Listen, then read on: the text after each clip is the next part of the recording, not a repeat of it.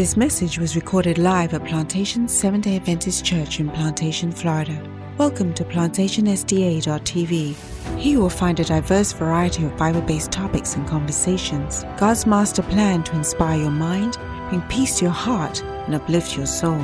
May you be blessed and encouraged as you listen to God's Word.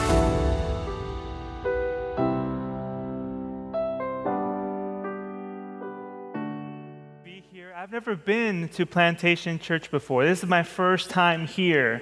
But the church where, yeah, the church where I'm at is a lot of green and wooden colors as well. It's like Adventism has this thing about it that if, if we're going to build a temple, we're going to build it the same. No matter where we're at. And so it's, it's really been great to be here. Honestly, I didn't think I was going to get here. Uh, it was, there was like a 53 minute slowdown on the turnpike. Um, and I was falling asleep, you know, you know, it was like bumper to bumper the entire time. I felt like my automatic transmission car was going to stall out. And, uh, and when I finally got here, um, I felt like this rush of energy because uh, you're so welcoming, you're so good, and um, you feel the, the, love of Jesus. When you're in person here, you get to hug people, you get to say hello, you get to meet new faces. It's awesome. So, you who are at home, you're welcome to stay home, but it's different here. It's nice here. And so, I, I want to talk to you for a couple of minutes they told me I have 55 minutes tops, is a, hope for healing. Hope for, I'm kidding, I, I speak for a very, very short amount of time. If you're passionate about young people, don't make it long. Just speak briefly and to the point. Um, so let me share a couple of things with you. This isn't uh, something repeated. I, I have Josie here. She'll keep me accountable. This is just for you.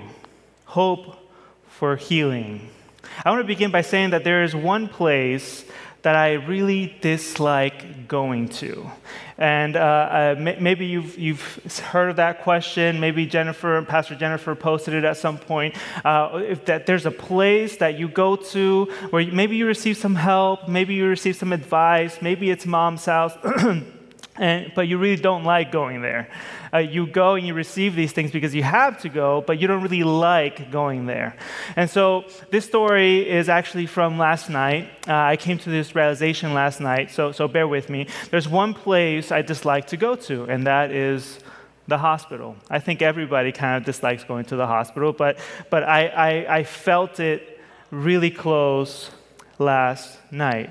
See, depending on your experience throughout life, you will most likely end up in a place where you're comfortable. And you're comfortable in that place because you are needed. You get to give help. You get to give advice. And given my profession, I, I, I, like it because wherever I go, I'm either asked to pray or to bless someone's child or to do a baptism or whatever it may be. I'm asked to do something. I am needed. And I love that. So I'm comfortable in that.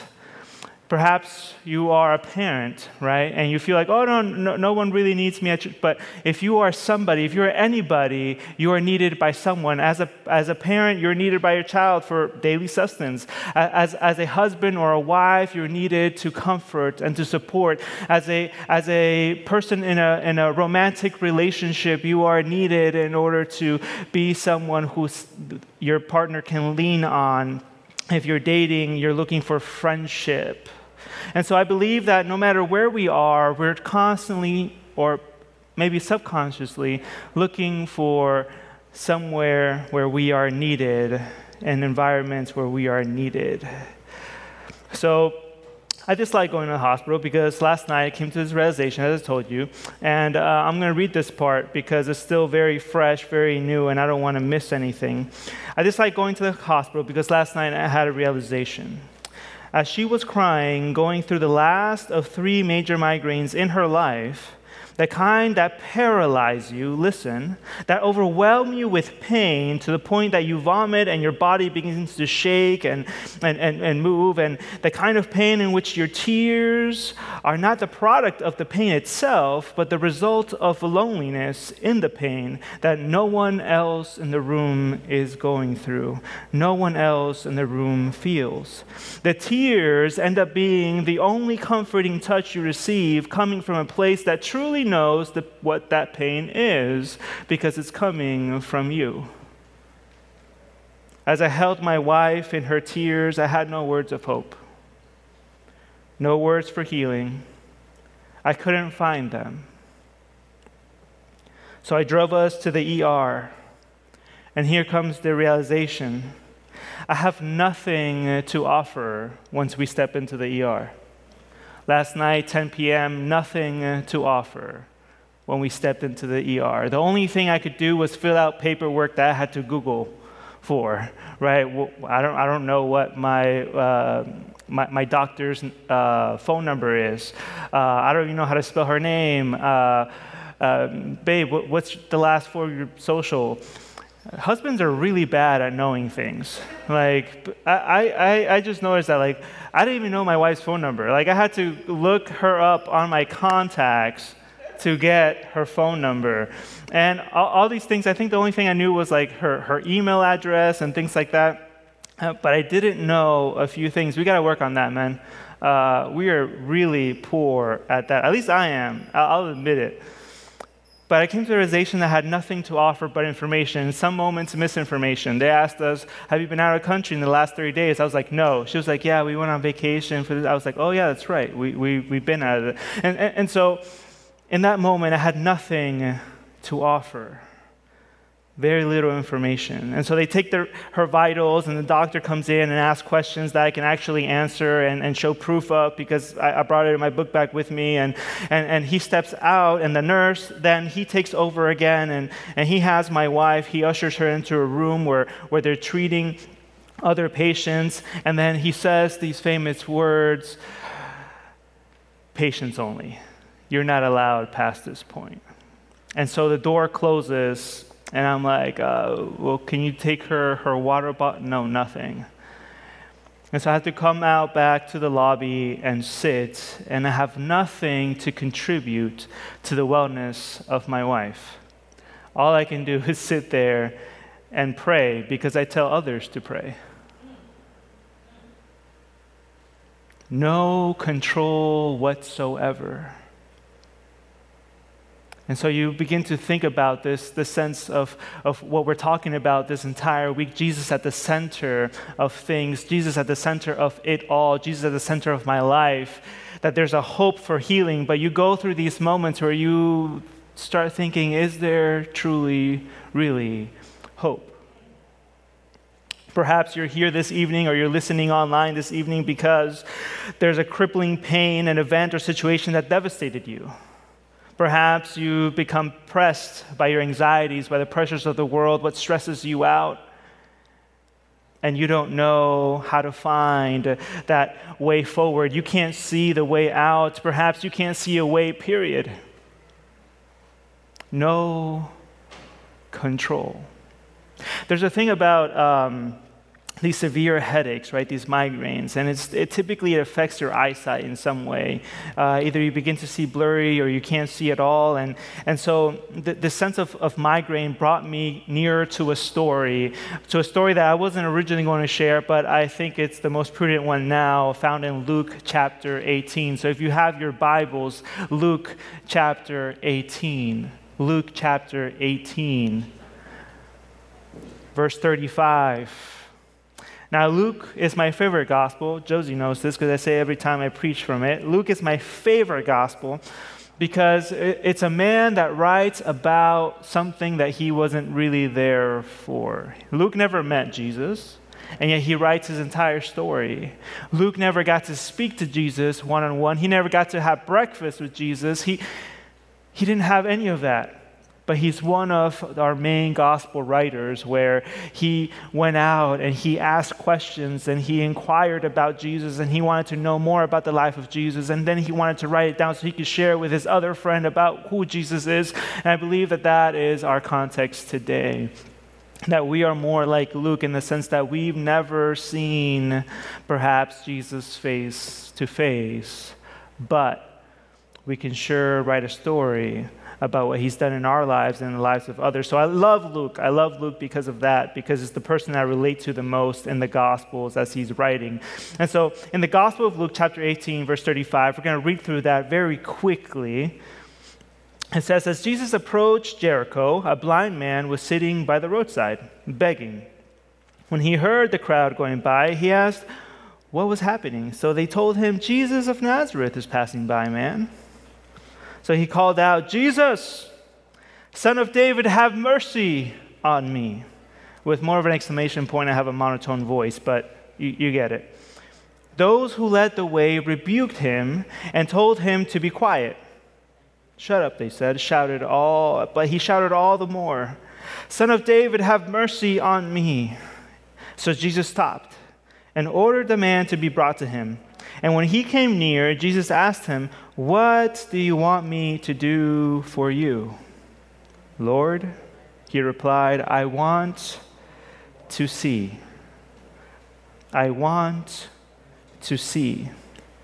So Jesus said to him, Receive your sight. Your faith has done what? Healed you restored you, whatever version you have. And it says there that immediately he received his sight and followed Jesus, praising God. When all the people saw it, they also did what? Praised God. So I, I love the, the Gospel of Luke because that he is so personal about what he writes. He writes facts. He doesn't call it the Sea of Galilee. No, it's a lake. It's a lake of Galilee. I, I, I like that. He's straightforward and he tells it how it is. And so in this story, he goes straight to the point because other gospels talk about it too. They give the blind man a name and all this other stuff, but he goes to the point. He says this. And these are the points that I want us to bring about today and the ones that I wanted to highlight is the conversation that happens between him and Jesus. It says that Jesus literally stopped. And perhaps you don't understand the, the, the profound nature of this because you're thinking that Jesus is just on this natural journey, right? It's not that he was walking into BurgerFi, but his friends were behind him, and so he stops so that they can catch up so they can all order together. He wasn't walking into Denny's or Chick fil A or anything like that. What he was doing was he was walking on his way to save the world. He was on his way to Jerusalem, he was on his way to be crucified, and he had to go through Jericho at that precise moment. And when he was going through, about to go through Jericho, um, he meets this guy and he decides to stop for him. It's not like, oh man, now our order is going to take another half hour to eat. It was, oh man, he's putting the, sa- the salvation of the world on pause for this one person.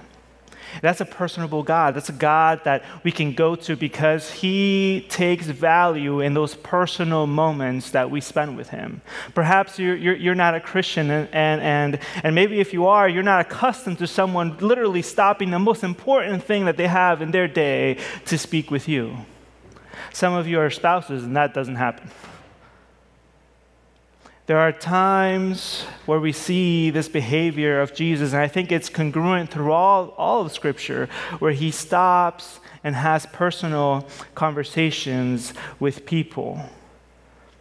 What do you want me to do for you? Jesus asked. He, and then he answers, I think it's interesting that we talk about hope. We talk about hope for healing, right? That's our, our thing um, for tonight. Um, but oftentimes we try to introduce hope to people, right? We're like, oh, this is something that you should be hopeful about. But we never take the time to really ask them, right? Inquire, uh, uh, hey, you know, what, what's going on? What do you need? And, and we never really know how to really offer hope for people. We just assume that because why? Since I experienced salvation through, through the word and through baptism and through the church, then you too need salvation. So here you go hope for salvation. And maybe they don't need salvation or they don't feel like they need salvation. Maybe they feel like they need empowerment. Maybe they feel like they need assurance. Maybe they feel like they need someone to befriend, and that is all. And so, to, in order for us to actually give hope to people, we have to be able to ask questions. Um, I think religions are famously known for telling people how to best live their lives and how to best acquire some kind of peace. But I love the fact that the Bible is constantly pushing us, challenging us to ask questions because God wants to know what you're hopeful for. And so here, he asks this question, right? What do you want to what do you want me to do for you? And he responds, Lord, I want to see. Perhaps you don't understand, but, the, but the, his response, it presumes that Jesus, one, is the son of David because he calls him that, but two, because he's the son of David, then he has the power to heal him.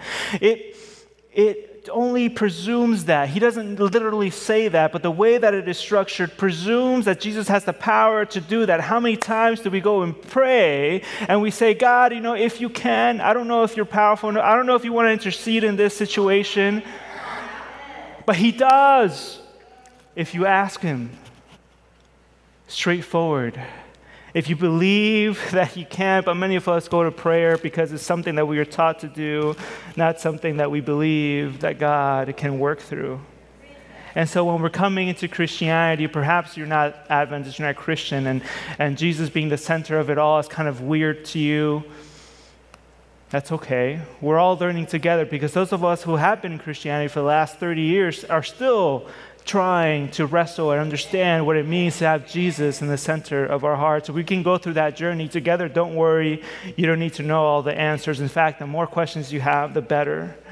He presumes that Jesus has the power to heal his sight. What's crazy, though, is that in Jesus asking him this, he is making him do something that is out of the ordinary for many of us. And it is to proclaim his need and his faith in front of the entire crowd that was gathered. It, he requires him to state his faith publicly. That's kind of difficult. It's very difficult. I, I was hoping that in and being close to my wife and, and hearing her pain and trying to soothe her in any way I could and giving her the medication that we had that, that it would soothe her pain, that she would fall asleep and wake up better the next morning. That's what I was hoping for. But entering the ER meant that the person that I feel I am, the person that that is typically the one being called into hospital rooms to pray over people, is now walking into one saying, I have nothing left to give. You have to take care of this for me. And so here we see that it requires, it requires a, a, him to state his faith publicly. It requires me to enter into the ER for everybody who is there to know that I can't solve this problem. We, though we tried, cannot solve what's going on. She needs expertise that's above me, above what I can offer. So Jesus provides both physical healing and salvation. I want to read to you a, um, a quote by an author that I'm reading. His name is A.W. Tozer. He's a pretty popular Christian author. He's no longer with us, but he wrote this in his book, The Pursuit of God, and it, and it touched me especially for tonight. He says, Faith is not in itself a meritorious act, there's no merit in it. The merit is in the one toward whom it is directed. Faith is redirecting of sight, a getting out of focus of our own vision and getting God into focus.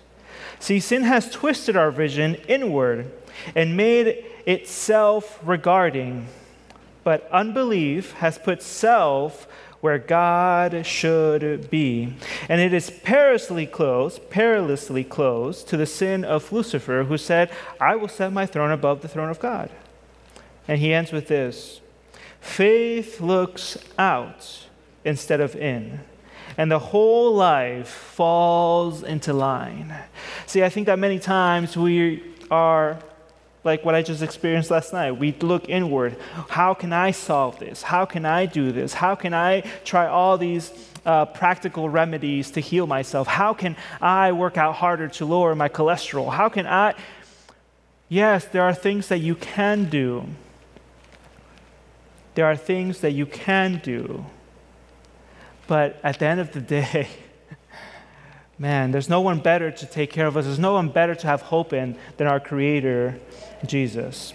Faith looks out instead of in, and the whole life falls in line to that. Walking into the ER again was equivalent to me to stepping into a public forum where I agreed that got nothing left. There's nothing that I can do. I'm not able to deal with the problem. I need help. I need assistance. I need guidance. My hope cannot come from within, it has to come from an external source. So, as they closed the doors and I could not see what was happening to my wife, all I could do is trust that what was happening behind those doors would work. That's it. I had nothing left to do. And this is where the next story is so impactful. And I'm almost done. In the next chapter, and we're not going to read it, but in the next chapter, if we do we give homework out here? I don't, I don't know. But in the next chapter, chapter chapter chapter 19, it talks about this famous little man. His name is Zacchaeus. And he had the same issue that this blind man has. He couldn't see Jesus, right? And his for him, it was because he was short and there was an entire crowd there. But he couldn't see Jesus. And in that story of Zacchaeus, what we learn is that this, chapter 19, ending with the blind man and then entering into the story of Zacchaeus, what we see is the, fo- is the following it reveals to us a fundamental truth. Are you ready? That in our hope for healing, not being able to see Jesus, is far more serious than not being able to see at all. So, what that means for us, as we're talking about hope for healing, what it means for us is that yes, we want to experience healing. Yes, we want to experience restoration. Yes, we want to get to a place where, where we are healthy, both emotionally, physically, and also spiritually. But what's most important, it seems, here from the gospel it's not that the man received his sight, it's that the man was able to see Jesus. That Zacchaeus, though he had sight, though he had everything, he was a wealthy man, could not see Jesus. So, bottom line that I want to share with you is that Jesus is the Messiah who brings recovery of sight to the blind and sets free oppressed but their hearts must be prepared to see who Jesus is in order to be healed by his power. While I was sitting, while I was sitting there in the lobby, waiting, hopefully, for my wife to get a, a room so that I could go in with her, I remember thinking about this hope for healing, and I was like, man, I've never been so close in empathy to needing so much hope. See, sometimes the need of hope can be masked with knowledge. Oh, I, I know things. Um, I know biblical truths. And those things mask my need of hope for a Savior, my need of hope for someone to bring healing in my life and in the life of my wife.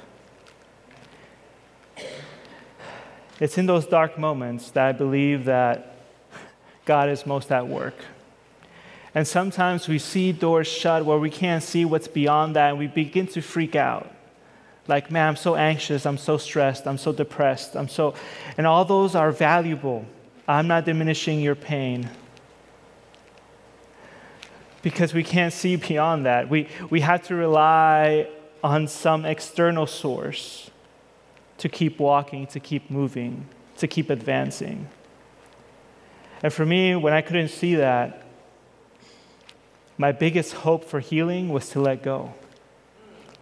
My biggest hope for healing was to know that there was someone who was better than me to take care of the situation.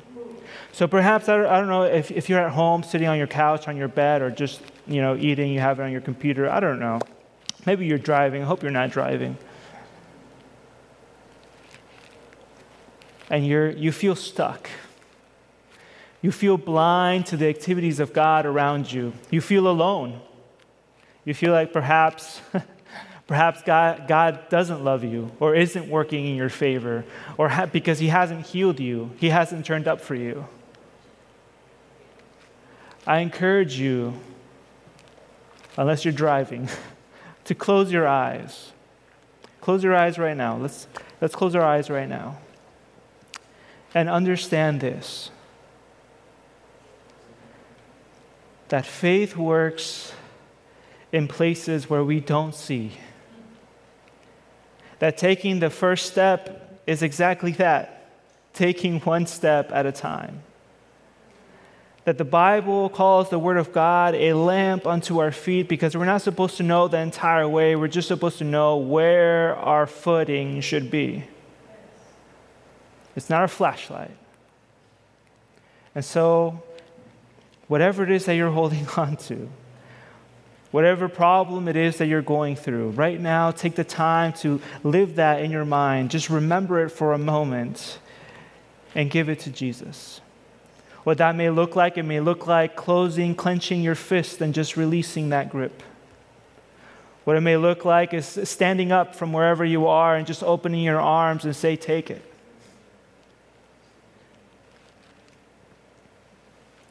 Maybe your burden is elsewhere. You can open your eyes now. Maybe your burden is elsewhere. Maybe your burden is like, I don't know the meaning for my life.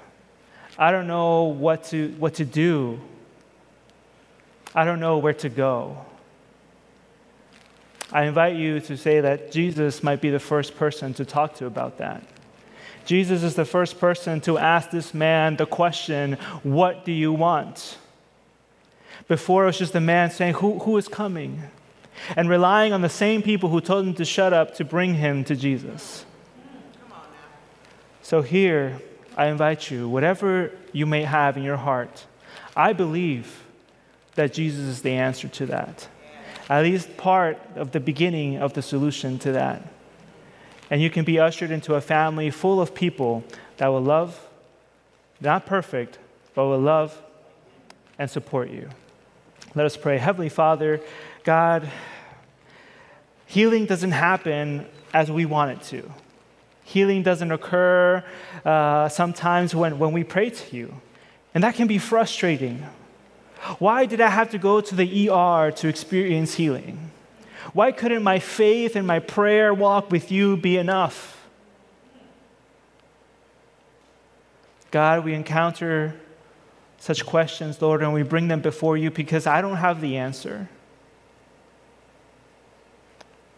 I don't have the answer to the illnesses that we live in this world with.